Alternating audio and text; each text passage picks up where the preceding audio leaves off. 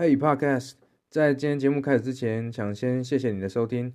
呃，最近在各个平台都帮大家上了很多的内容，包含抖音、IG、Facebook、YouTube。如果你喜欢我的内容，觉得对你有帮助的话，欢迎搜寻 Ethan 刘成浩。一个公司的品牌啊，事实上是这个公司里面每一个人他的行为去代表的。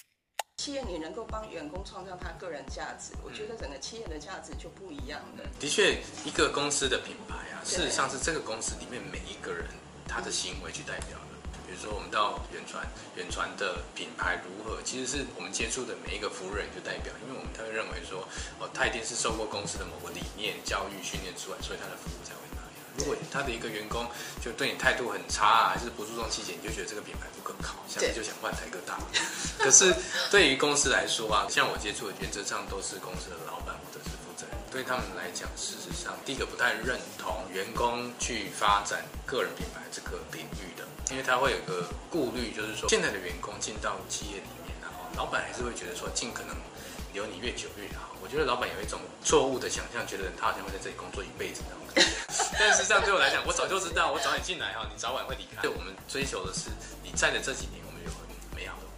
甚至你来离开的时候，你会觉得你曾经在这里工作是骄傲的。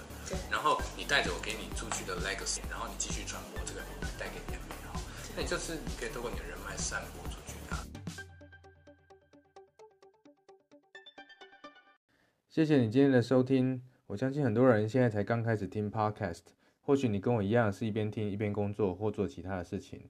如果你觉得我的内容对你来说有价值，不要忘了订阅并分享给你的朋友。那如果你还想听什么样的内容，也欢迎你留言告诉我。祝你有个美好的一天，拜拜。